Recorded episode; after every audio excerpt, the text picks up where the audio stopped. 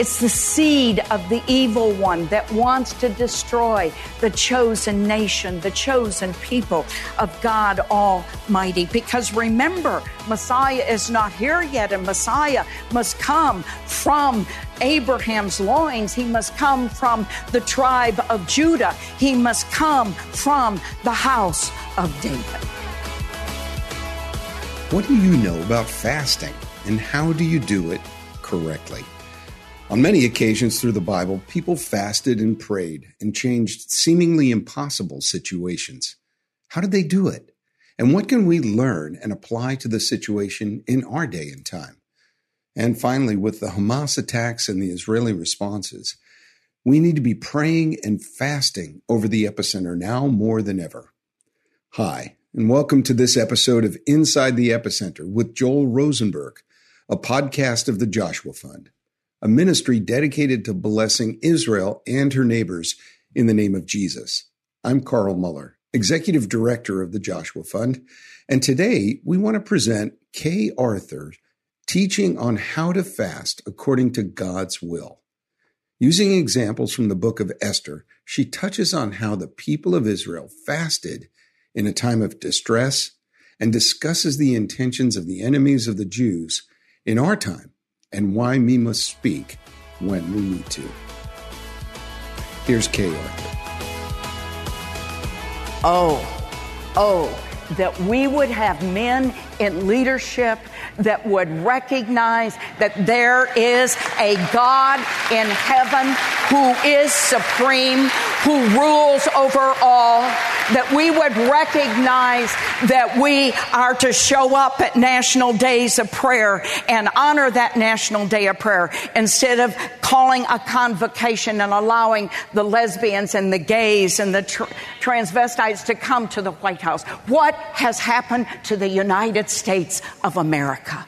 What has happened to the United States of America that now we as a nation are turning our back, so to speak, on Israel and are not being valiant warriors to stand with the nation that was raised up by God from among the Gentiles to be a light unto the world and a light to the Gentiles to redeem man from the bondage of sin by bringing the Lord Jesus Christ, the Son of God, the man that has been touched with the feeling of our infirmities to this earth so that you and I might have a high and merciful high priest who in turn would become the Lamb of God that takes away the sins of the world, who would satisfy the just and righteousness, uh, justice and righteousness of God through the propitiation of his blood so that God would be satisfied, raise him from the dead,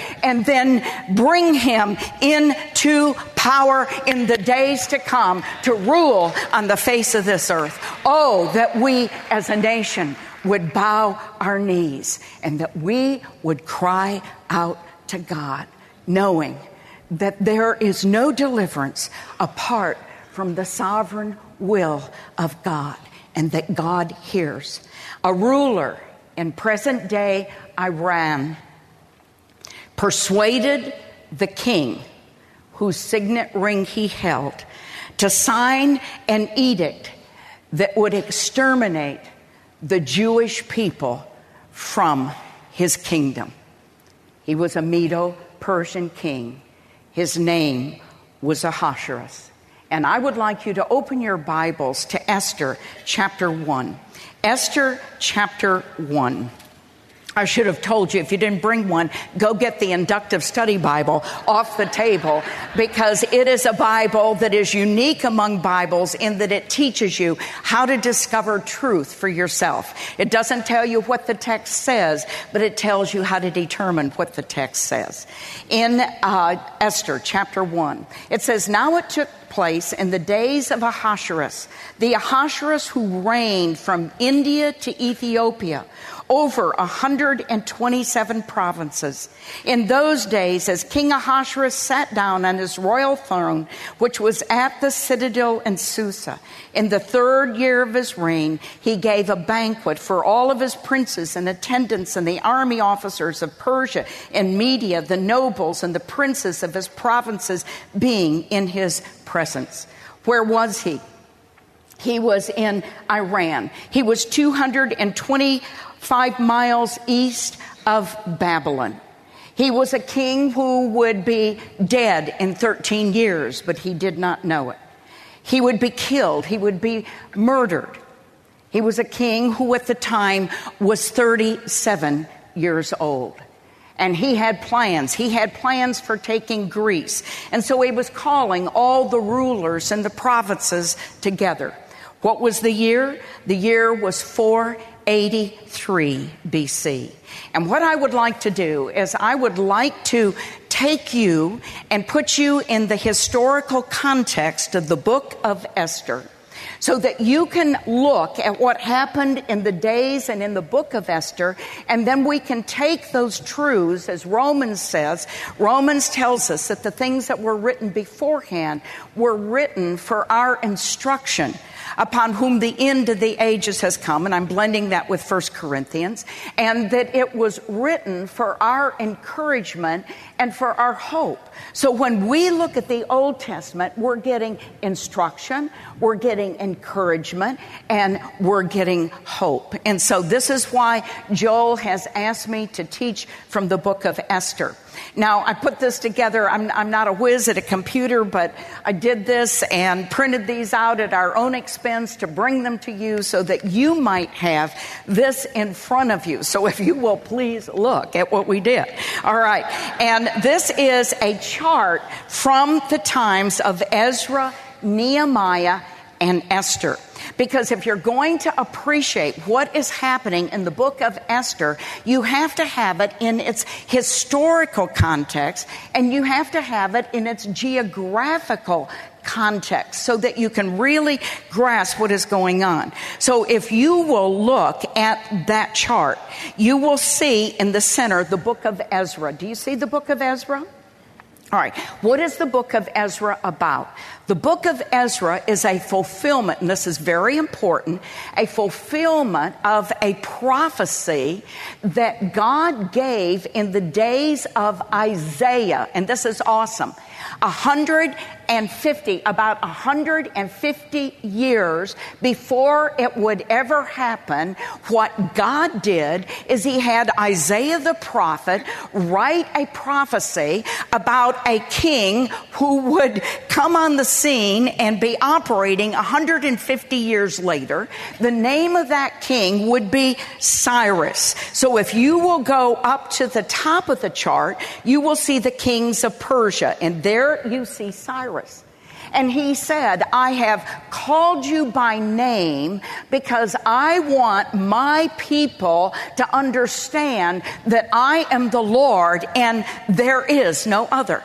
In other words, I am God. I am in charge of everything. I create good and I create adversity. I create light. I create darkness. I create good. I create adversity. I am the Lord who does all these things. And he wants them to understand in the middle of the chaos that is coming, because it was prosperous days at the beginning of Isaiah's reign, and, uh, and it was prosperous for the northern kingdom uh, when Jeroboam the second was ruling, and also when the king was ruling over the southern kingdom, then uh, Uzziah was the king, and it was prosperous times and the nation had no idea what they were going through. But God was sending prophet after prophet after prophet to warn them that a holy God in heaven expects his holy people to be holy even as he is holy and as he wrote in the book of Leviticus. And so he's warning them of the judgment that is to come. He's telling them also, though, that judgment is coming, but there is hope. Because while I am going to send you out of the land, and he has Jeremiah write and tell them, you will be out of the land for 70 years. That is my punishment upon you because you did not honor and did not keep my commandments regarding the land. And you owe me 70 years of the land being lying fallow. And so he says, I am going to do this, but I want you to know I will bring you back. Why? Because God watches over his word to perform it. Because he has, he has spoken, so it will come to pass. So in the book of Ezra, you have God, and this is very important that you understand this. You have God laying it on the hearts of certain Jews that are in Babylon to return and come back to the land. And Ezra opens up saying that God stirred the hearts of some of the people to come back to the land.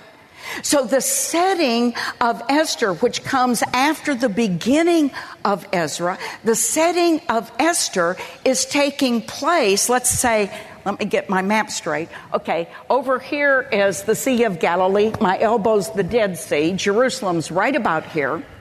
Okay, but over past the desert and over here is Iran and Iraq. Babylon, modern day Babylon. So he's going to bring the people back, not all of them. Some of them will stay in Babylon. Those that stay in Babylon are to help those to come back. They come back because God has stirred their hearts.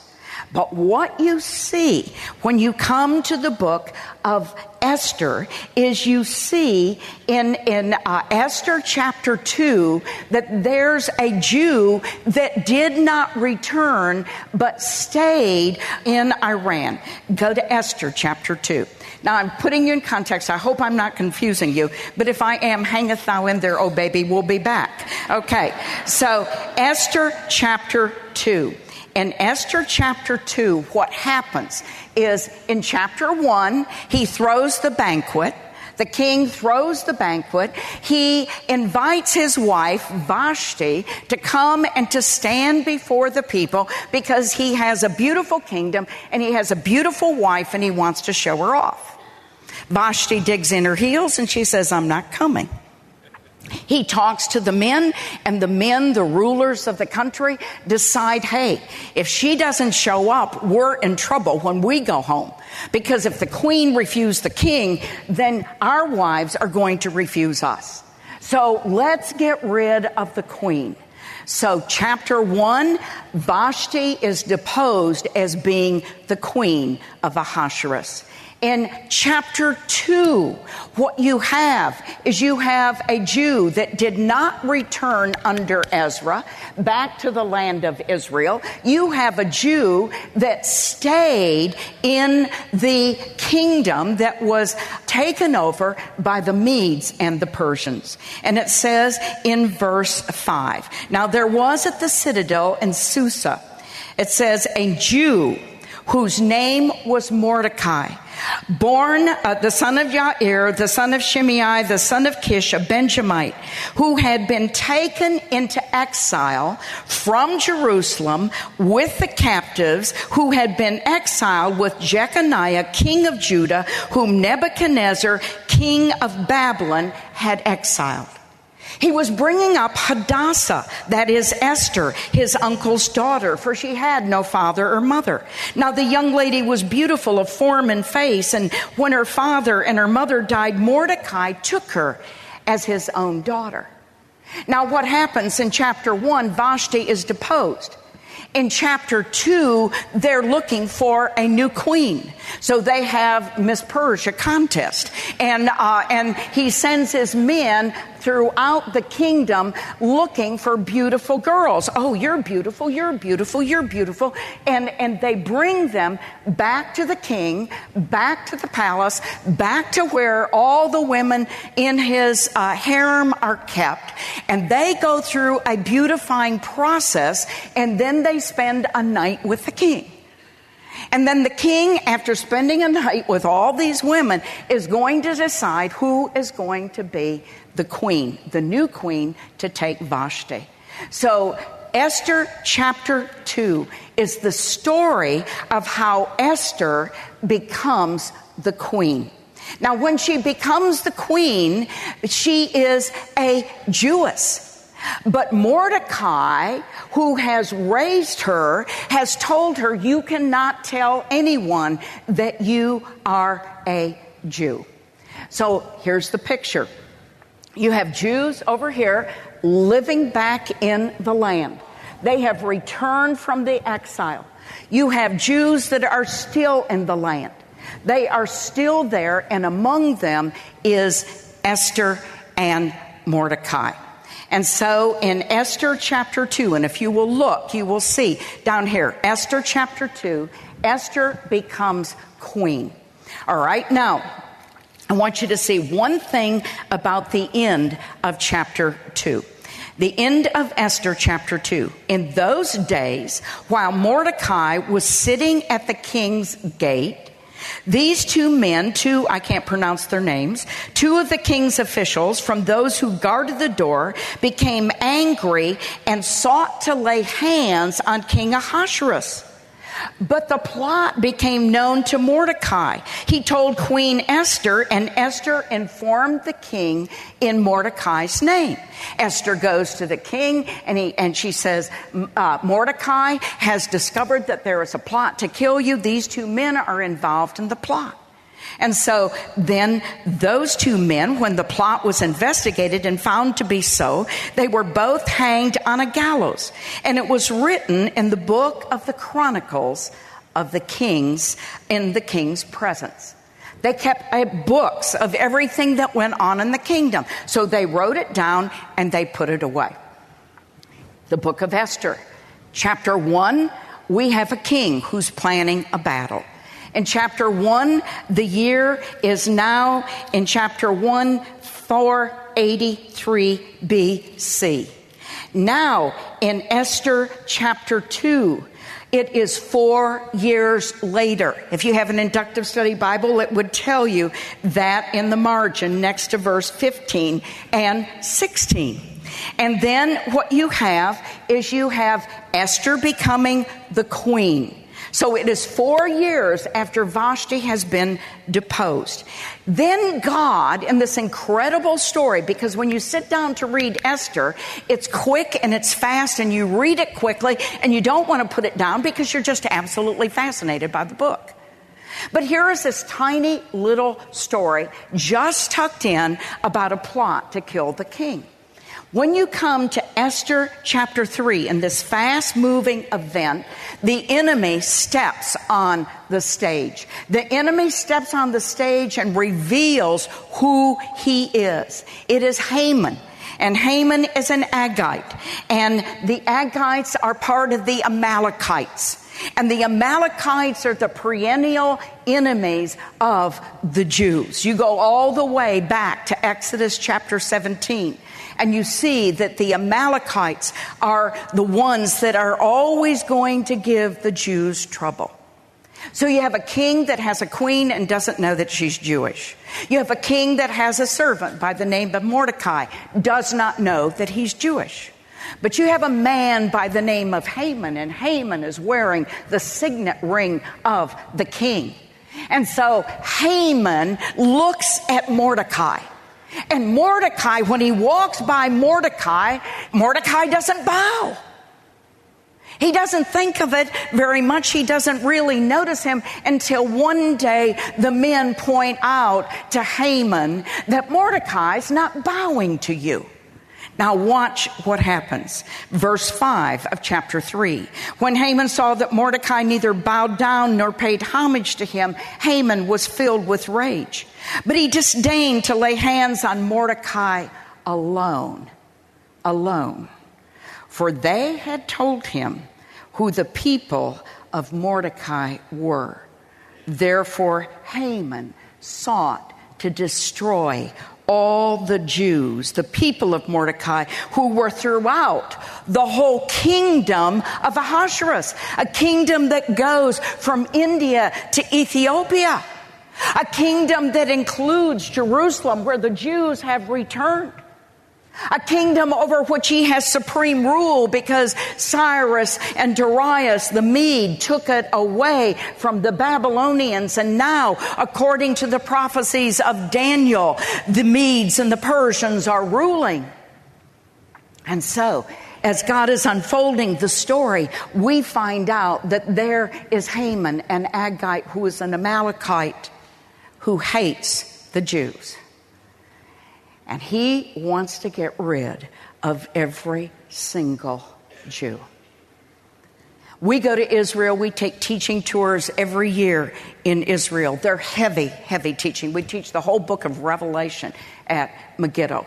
And I mean, the whole arrest, trial, and crucifixion of Jesus Christ at the house of Caiaphas that we rent. We do this every single year. And in the process, we get to know many of the Jewish people in the land and we come to love them. And I remember one day, and this is years ago, when Arafat was making trouble for the Jews and would stand on television in, uh, and broadcast in Israel and say how, you know, he just wants part of that land. He wants to be friends of the Jews. But one night we were invited to go to the home of the man that uh, ran the uh, Jerusalem Jerusalem Post. And when we got to the door, to ha- my husband and I to have dinner with him, he says, Come in here quick. And he had television on from the Arab states. And there was Arafat standing there, how he say, and saying how he wanted to drive the Jews into the sea. This is their intention. And this is why, in the sovereignty of God, none of the peace agreements have made because they want more. They want it all. And they will not be content until they drive the Jews. And I'm talking about enemies of Jews. I'm not just talking uh, about Arabs because I have Arab friends that are believers, as, as Joel was saying. But there's an element it's the seed of the evil one that wants to destroy the chosen nation, the chosen people of God Almighty. Because remember, Messiah is not here yet, and Messiah must come from Abraham's loins. He must come from the tribe of Judah. He must come from the house of David. And all of that is laid down in the scriptures. And so they want to get rid of the Jews. And this is what he said. In the first month, which is the month Nisan, in the 12th year of King Ahasuerus. It is we have moved from chapter 1 from the third year to now the 12th year of King Ahasuerus. The year is 473 BC. They cast Pur. Pur was Lot. And what they did was they sat there and they went through the calendar and they cast, so to speak, the Pur, the dice, to find out when is the most propitious time with the gods to put the Jews to death. And so they came up with the date. And the date would be until the 12th month, that is the month Adar. And then Haman said to King Ahasuerus, now listen carefully. There is a certain people scattered and dispersed among the peoples in all the provinces of your kingdom. Their laws are different from those of all other people. They do not observe the king's laws, so it is not in the king's interest to let them remain. If it be pleasing to the king, let it be decreed that they be destroyed, and I will put 10,000 talents of silver into the hands of those who carry on the king's business. You let me do this, and I'll give you money for your coffers. And it will help you cover, of course, the cost of war, which he has just endured. So the king took off his signet ring and he gave it to Haman, and Haman then made a decree. Now listen, the king didn't know who the people were. The king didn't know that they were Jews. And if you study carefully, and when we teach you to study the Bible inductively, and that's what the inductive study Bible is about, helping you discover truth for yourself. But when you study the Bible carefully, when you observe the who and the what and the when and the where and the why and the how, when you begin to read and see certain words repeated, and then you begin to mark those, what you're going to see, just the word Jew not even in reference to the people of Mordecai, which were Jews also. The word Jew in this short little book is used over 51 times in the book. But the king doesn't know that he's putting to death the Jews. So the decree goes out in verse 13 of chapter 3. Letters were sent by couriers to all the king's provinces. Now listen, to destroy, to kill, to annihilate all the Jews both young and old, women and children, in one day, the 13th day of the 12th month, which is the month Adar, and to seize their possessions as plunder. In other words, okay, come on. On the 13th month of Adar, I'm supposed to stay in the light, excuse me, but on the 13th month of Adar, this is what you can do. You can kill every single Jew you can find.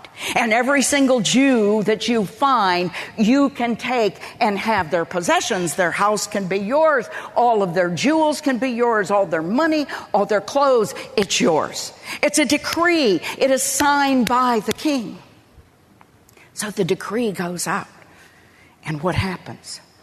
Look at chapter 4. Chapter 4 in the book of Esther is the pivotal point. And what you see is you see, if you'll look back down here at your little chart, you'll see in chapter 2, Esther becomes queen. In chapter 3, you'll see Haman's edict to destroy the Jews. And then we come to Esther chapter 4. When Mordecai, learned all that had been done, he tore his clothes, put on sackcloth and ashes, and went out into the midst of the city and wailed loudly and bitterly. He went as far as the king's gate, for no one was to enter the king's gate in sackcloth. You don't make kings unhappy. You keep kings happy. You keep them blissful. You keep them ignorant. And you don't cause any sorrow or any consternation because, after all, he's the king. And he shouldn't be disturbed. And so it says, in each and every province where the command and decree of the king came, there was great mourning among the Jews. And you would mark Jews. I mark them all with a blue star of David. But now there was great mourning among the Jews. Listen to what it says with fasting, weeping, and wailing, and many lay on sackcloth and ashes. Esther does not know what is going on. She does not have the slightest idea. She hears about Mordecai. She hears about Mordecai in sackcloth and she sends him a suit of clothes and she said, tell Mordecai to get that sackcloth off and, and, and put on a suit of clothes suitable. The king's liable to see you. Verse 7 And Mordecai told him all that had happened to him, this man, and the exact amount of money that Haman had promised to apply to the king's treasuries. Now, listen, for the destruction of the Jews. He also gave him a copy of the entire edict and he informed him of what was going on. And so then they take this word back to Esther, who knows nothing of this. Verse 13. Then Mordecai told them to reply to Esther. Listen carefully. Do not imagine that you in the king's palace can escape more than all the Jews. For if you, Esther, remain silent at this time, relief and deliverance will arise for the Jews from another place. Listen. I want you to know God is not going to let the Jews be wiped out because God has a purpose, God has a plan, God sits on his throne, but you have been brought to royalty, to the kingdom for such a time as this. What you and I need to understand, precious ones, that's laid out for this story by way of instruction, by way of example, what God has said and what He has written in His Word is the very words of God. They will never be changed, they will never be altered. They are pure and unadulterated truth. From Genesis chapter 1, verse 1, all the way through the end of Revelation, this is the Word of God, breathed by God. And Jesus said, Man is to live by every word that comes out of the mouth of God. What he has purposed will come to pass. What he has planned, no one can thwart. No one will stop it. And yet, this is the awesome uh, enigma of it all. He allows you and me as part of His family, as part of the church of Jesus Christ, as part of those that were chosen in Him, as uh, Ephesians 1 says, before the foundation of the world, so that we could be holy and blameless and fulfill the kind intention of His will. God has allowed you and I to be involved in kingdom affairs. And what God is saying through Mordecai to Esther is this. If you remain silent at this time, Esther, relief and deliverance will arise for the Jews from another place, and you and your father's house will perish. You're not the Savior of the Jews, but you have a responsibility to use what God has given you to be part of the solution. And then he says, and who knows whether you have not attained royalty for such a time as this. Then Esther told them to reply to Mordecai Go, assemble all the Jews who are found in Susa and fast for me. Do not eat or drink for three days or night. I and my maidens will also fast in the same way. And thus I will go into the king, which is not according to the law. And then what does it say? You know the scripture, don't you? And if I, you say it with me, if I what? If I perish, I perish. So Mordecai went away and did just as Esther had commanded him. What did Esther call for? Esther called for three days of fasting three days of neither eating and drinking so that she could go into the king. And if the king did not hold out his scepter, if the king did not bid her to come into his presence, but instead, because she had disturbed the king, decreed that she be banished in the harem forever or put to death, whatever happened, Esther says, if you will back me, I have people that say, We've got your back.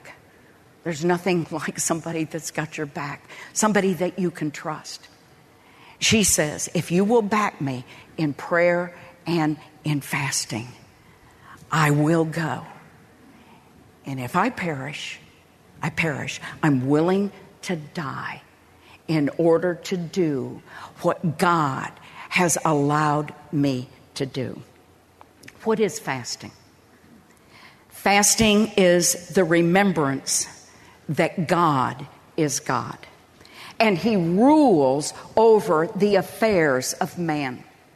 As I've been contemplating this and thinking, okay, how do I teach this to you? What do I teach? How would I describe fasting to you? The word for fasting in the Hebrew, T S U M, comes from a root word that means this to cover the mouth to cover the mouth. The word is T S U M.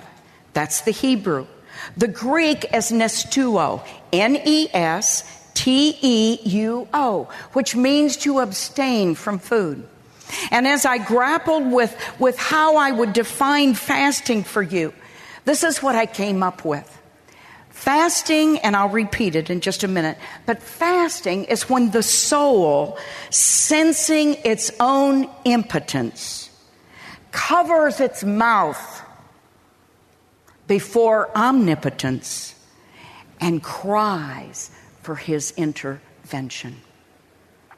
Fasting is when the soul, when you and I, when our being senses its own impotence, its own inability to do, to act, to, to uh, resolve, to solve, to, to accomplish anything. We know, God, I'm man.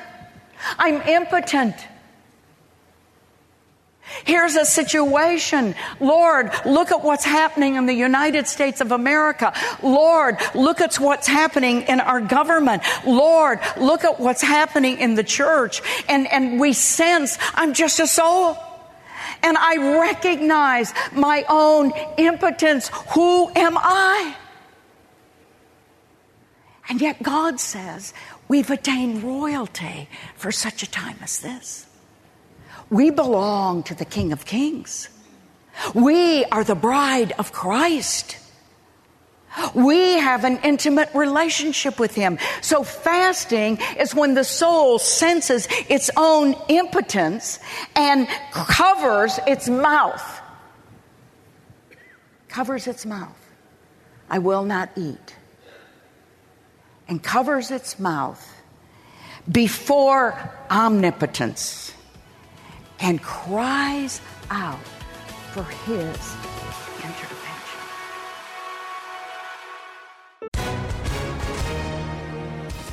Hi, everyone. If you've been injured in an accident that was not your fault, listen up. We have legal professionals standing by to answer your questions for free. Call now and find out if you have a case and how much it's potentially worth. Call 800 497 4410. I'm here with spokesman John Wolf. So, John, tell everyone listening who should call right now.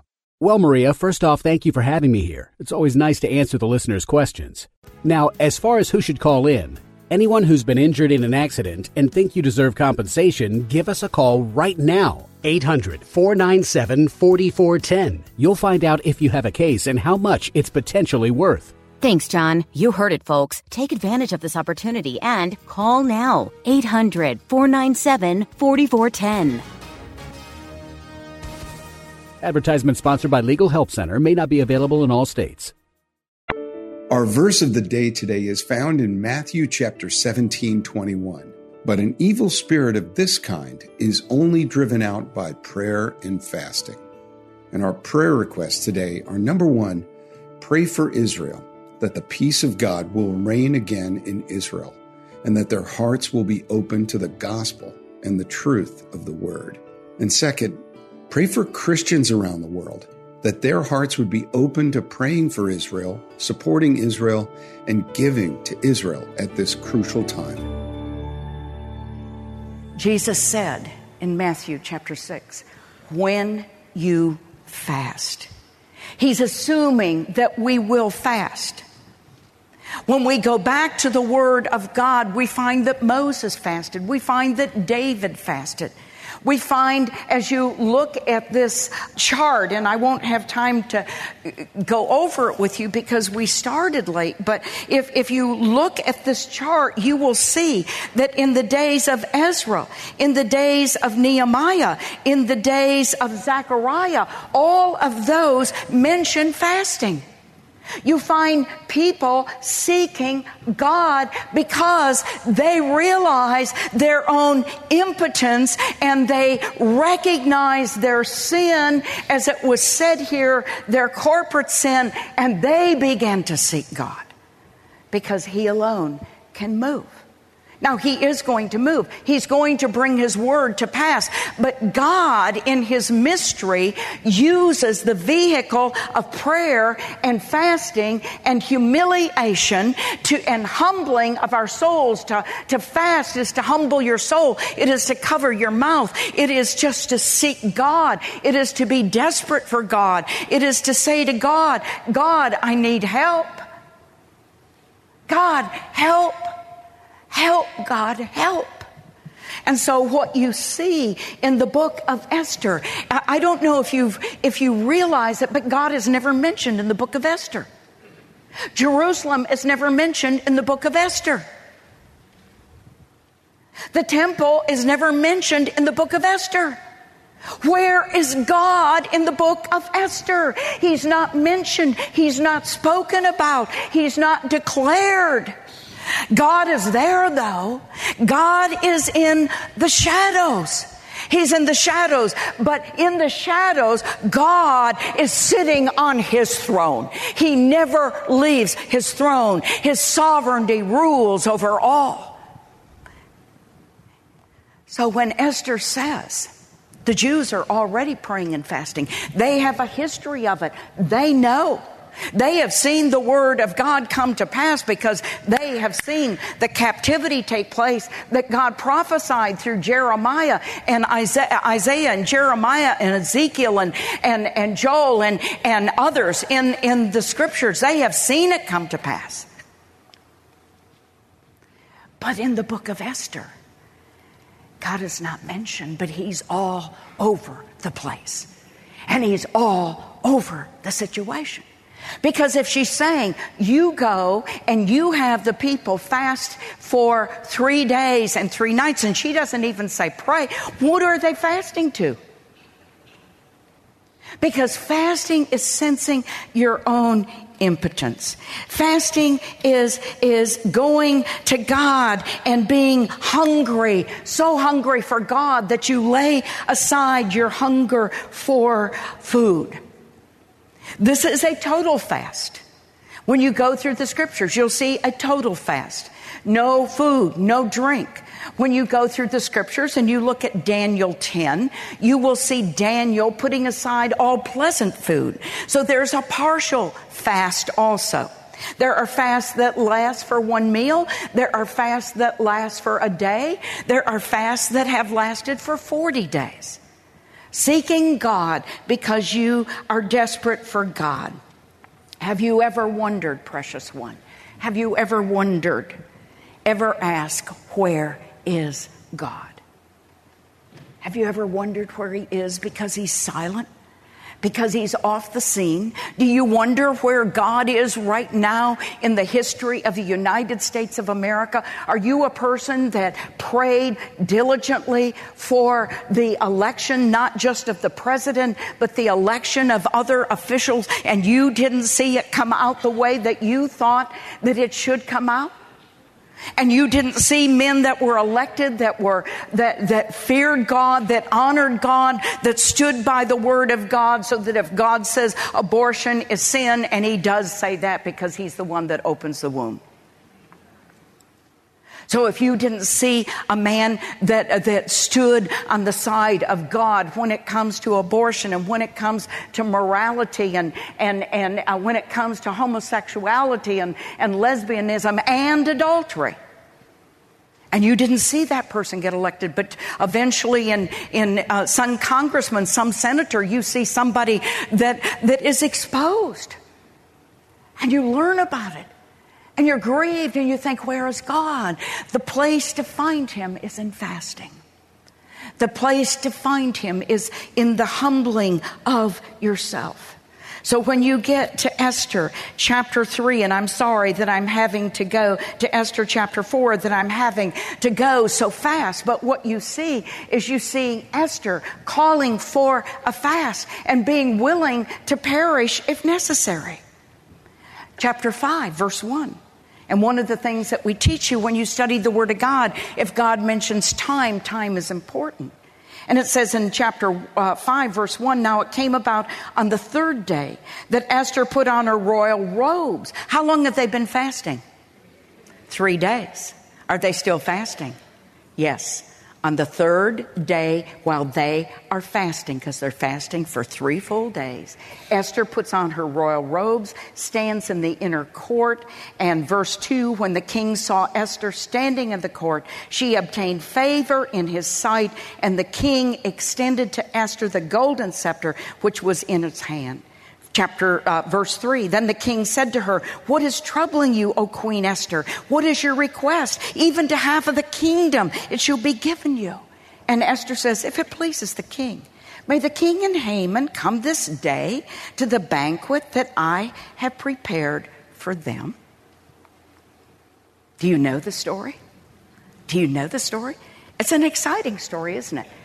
But why a banquet when you're fasting and you're seeking God and you're on your face before Him and you know your own impotence, then you're listening for His direction. You're seeking His counsel. You're asking Him what to do. And she had it all planned out. So they go to the dinner, and the king wants to know, What do you want? And she said, I want you to come to another banquet. So he says yes. Haman goes home. he is thrilled. He has been at a banquet with just the king and the queen, and just Haman. And he's on the way home and he sees Mordecai. Ruins his day. Has to wait all these months for this Jew to be exterminated with all the others. He goes home and he tells his family. His family said, Hey, why don't you just build a gallows? And tomorrow you can hang Haman on the gallows. That's good. I'll build a gallows and I will do it. And it says, Have a gallows, verse 14, 50 cubits high, made, and in the morning ask the king to have Mordecai hanged on it. Then go joyfully to the king to the banquet. God's not mentioned, prayer's not mentioned, the temple's not mentioned. The Jews are back in the land. The Jews in the land in Jerusalem are going to be killed. The Jews from India to Ethiopia are going to be killed. It's an edict coming from Iran. Anything sound familiar here? I can't wait to read Joel's new book, The Twelfth Imam. We know the end of the story. Joan knows. But what about the details in between? And what can we learn from the scriptures? And so here, this Iranian is going to hang Mordecai in the morning. Kind of rhymes Mordecai in the morning. In chapter 6, the king can't sleep all night. All night, the king cannot sleep. There's a verse that says it's the Lord that gives his beloved sleep. There's a verse that says the heart of the king is in the hand of God. He can't sleep. He needs something to do. There's no television, so he gets the books of the Chronicles out. He happens to open the books and have the right book to read about the time when Mordecai reported two men that were going to kill him. And all of a sudden, he's calling in his man and he's saying, What did we do for this man by the name of Mordecai? Nothing. he saved my life. We've got to do something. And so he desires to do something, and Haman comes to work early. He sees Haman and he says to Haman, What would you do if you wanted to honor a man? Haman's thinking, It's me. and then he says, Oh, I'd get the king's garments, I'd get the king's crown, I'd get the king's horse, and I would parade this man through the city. I love it. I absolutely love it. Don't you love it? It makes you, I used to be able to do it until I broke my ankle. Makes you want to click your heels. God is God. He sits on his throne. People have been fasting. They have been seeking God. They have not mentioned his name, but they're fasting. And God is at work and you see Him unfolding this. You see that back here in chapter 2, he was, Mordecai was not honored because God has His own timing. And if there is a delay, there is a purpose. God sits on His throne. And fasting gives you access to the throne and to the omnipotence on that throne. And so he cannot sleep. Mordecai uh, is paraded through the city by Haman, and Haman's day is ruined. And listen to what it says. He goes home to his wife and his wise men. And they say in verse 13 of chapter 6 If Mordecai, whom you have begun to fall, is of Jewish origin, you will not overcome him, but you will certainly fall before him. She says those words. The king sends his messengers. They get Haman and they bring him to banquet number two. Why didn't it happen at the first banquet? Because as she fasted, God laid out for her. You see a woman of purpose. You see a woman who knows exactly what she's doing. You see a woman that is under control. Because when you fast, when you recognize your own impotence, that you are powerless, that you are just a human being on this planet Earth, one individual, but you on your face before God, covering your mouth, keeping from the food, and saying, You are the very bread by which I live. Your word is the very bread by which I live. And I am seeking you and I am humbling myself and I am crying out to you as people of old did, as laid out in the word of God, as Jesus did the Son of God, as the church did, as the saints down through the ages have done. As we work in Israel, we have a ministry in Israel where our books are translated into Hebrew, where we are teaching people to discover truth for themselves, taking them through the scriptures so that God can open the eyes of their understanding. And this book was supposed to be here for the book table, and somehow it got messed up. But in Israel, this book is in Hebrew. It's a key principles of biblical fasting. You can get it by going to precept.org. Our order form is on the back of this, and you can get it that way. And you can go online, and for $7.99, you can go through and learn key principles of biblical fasting. And this is what they're doing in Israel. And as these Jews are learning, saved and lost, are learning about fasting, they're seeing, hey, me here in this circumstance, in this situation, whatever it is, and Wayne described it to you so beautifully of all the different circumstances.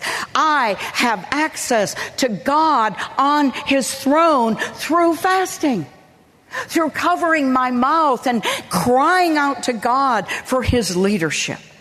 And the rest of the book of Esther is all about, it's all about what happens because this, this, just like in basketball, there is a pivotal point. There is a point where you turn and fasting brings you in that humiliation and that dependence before God to a pivotal point. I can tell you about times in my life when I have fasted and, and, and when, and just, just the other day because I had two critical, critical things facing me, and one had to do with one of my children. And I was crying out to God for a breakthrough, seeking Him because I couldn't do a thing, and only He could. And crying out and going without the food and with every hunger pang, knowing that there is a God on his throne who does according to his will in the army of heaven and among the inhabitants of the earth, one who no man can stay his hand and no man can say unto him, What doest thou? And knowing that through the humiliation and through the humbling and the acknowledging that we are impotent, crying out to God, and gloriously, awesomely seeing God move and work a miracle. Does it always come to pass right away? No. But look at what happened here. So the king goes to, Haman goes to the banquet. And then Esther exposes him and she says, If it pleases the king, may the king and Haman come this day to the banquet. They go and they're sitting at the banquet. And when he asks what her petition is, then she says to him in chapter 7 If I have found favor in your sight, O king, verse 3 If it pleases the king, let my life be given me as my petition, and my people as my request. She now makes known that she's a Jew. For we have been sold, I and my people to be destroyed, to be killed, to be annihilated. Now, if we had only been sold as slaves, men and women, I would have remained silent, for the trouble would not be commensurate with the annoyance to the king. Then King Ahasuerus asked Queen Esther, Who is he? Where is he? Who would presume to do this? You see, the king never knew that it was Jews. He never knew that he was married to a Jewess. He never knew that Mordecai, that he just honored, was a Jew. Haman knew it. An Iranian knew it that was determined to destroy the Jews. But there is a God in heaven, and as he has purposed, so it shall come to pass.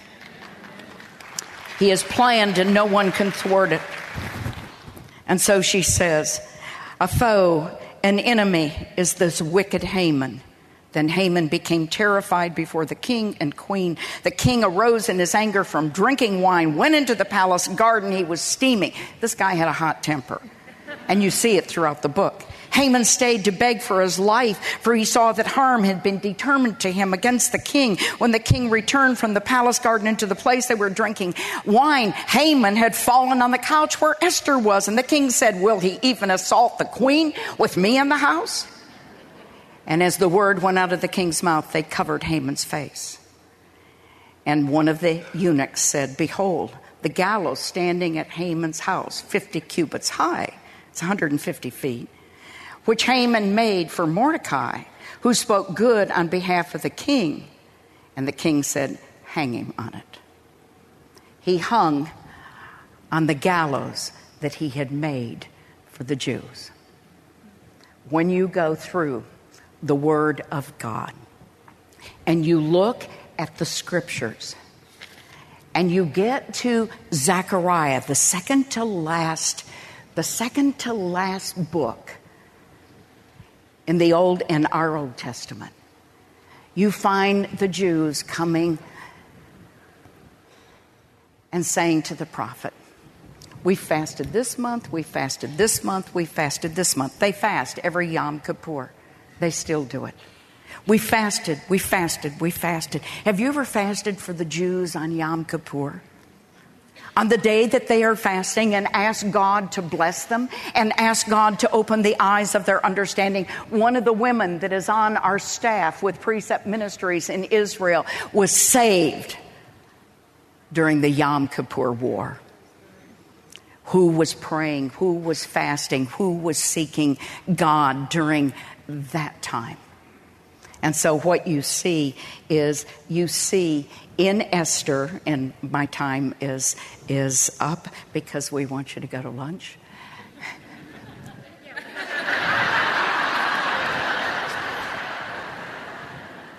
we think we want you to go to lunch. Might want to stay and pray.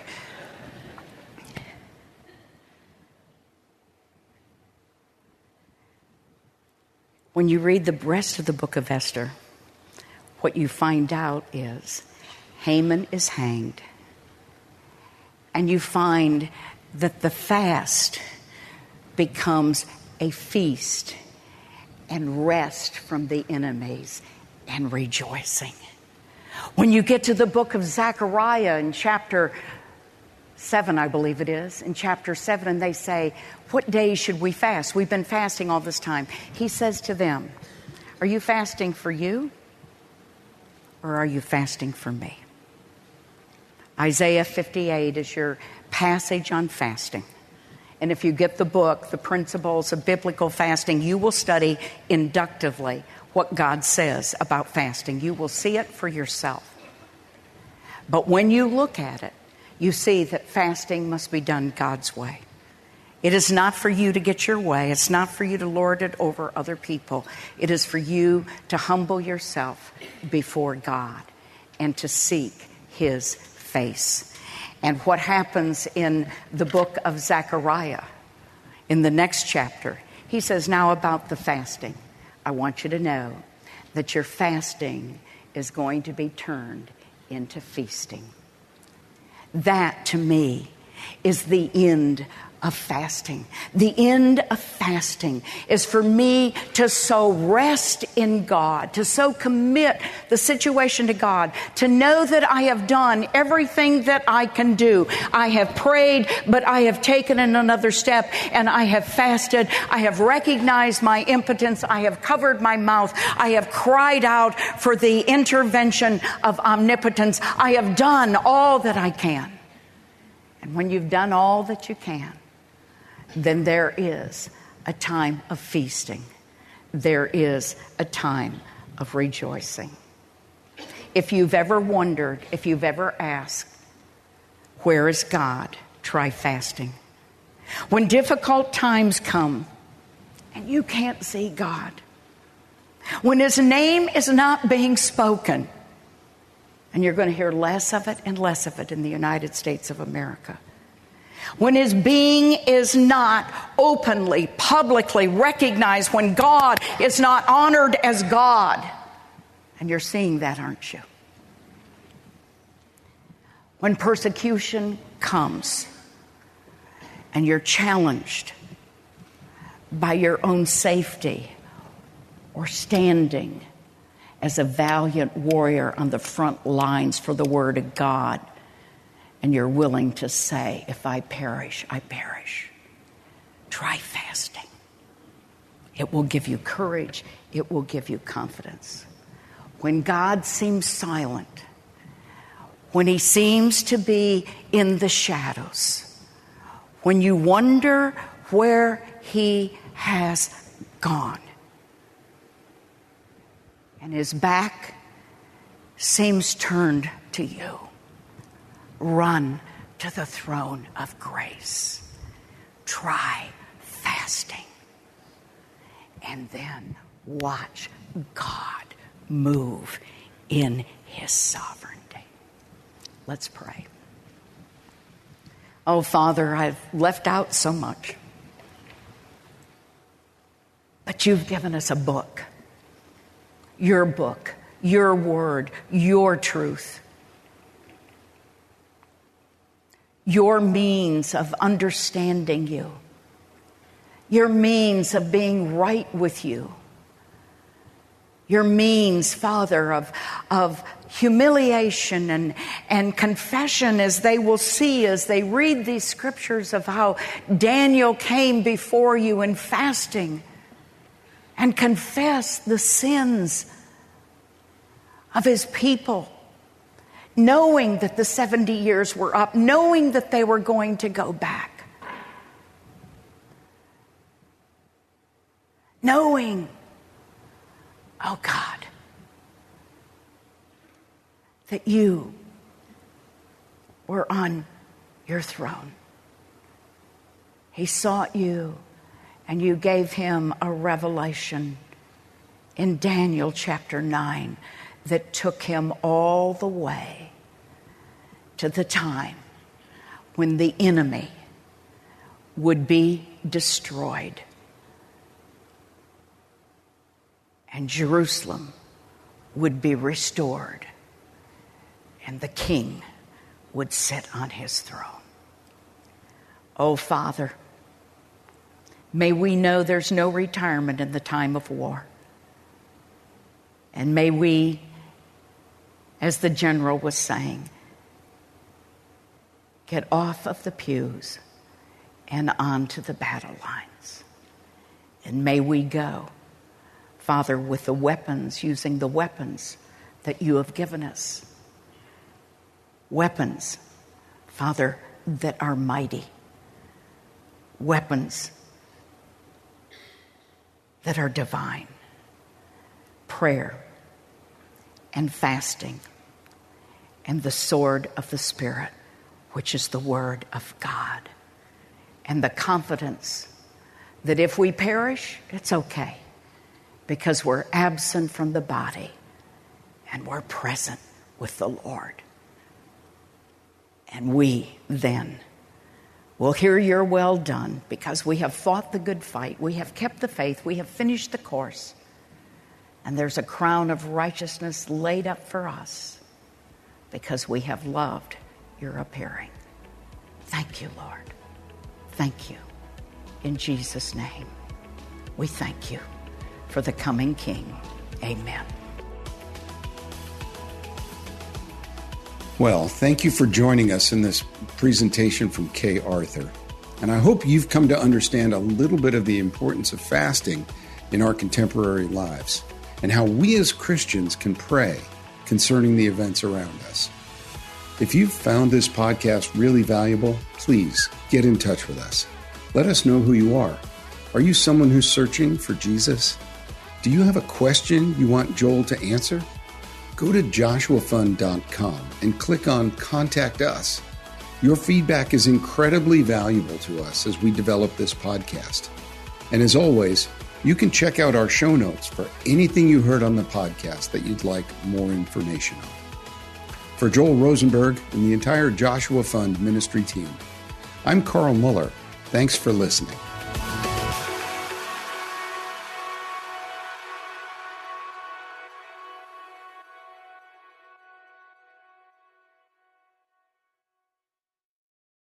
Have you ever attempted to read the entire Bible? Did you do it, or did you only make it part way? I'm John Stange, and I host a podcast that will make it possible for you to make it through the entire Bible, one chapter at a time. I've been hosting the Chapter a Day audio Bible podcast since 2015, and every single day of the week, I read one chapter of Scripture, then follow that up with a time of prayer. And if you're looking for daily insights and inspiration directly from God's Word, I hope you'll give the Chapter a Day audio Bible a listen. You can find it at lifeaudio.com or on your favorite podcasting app.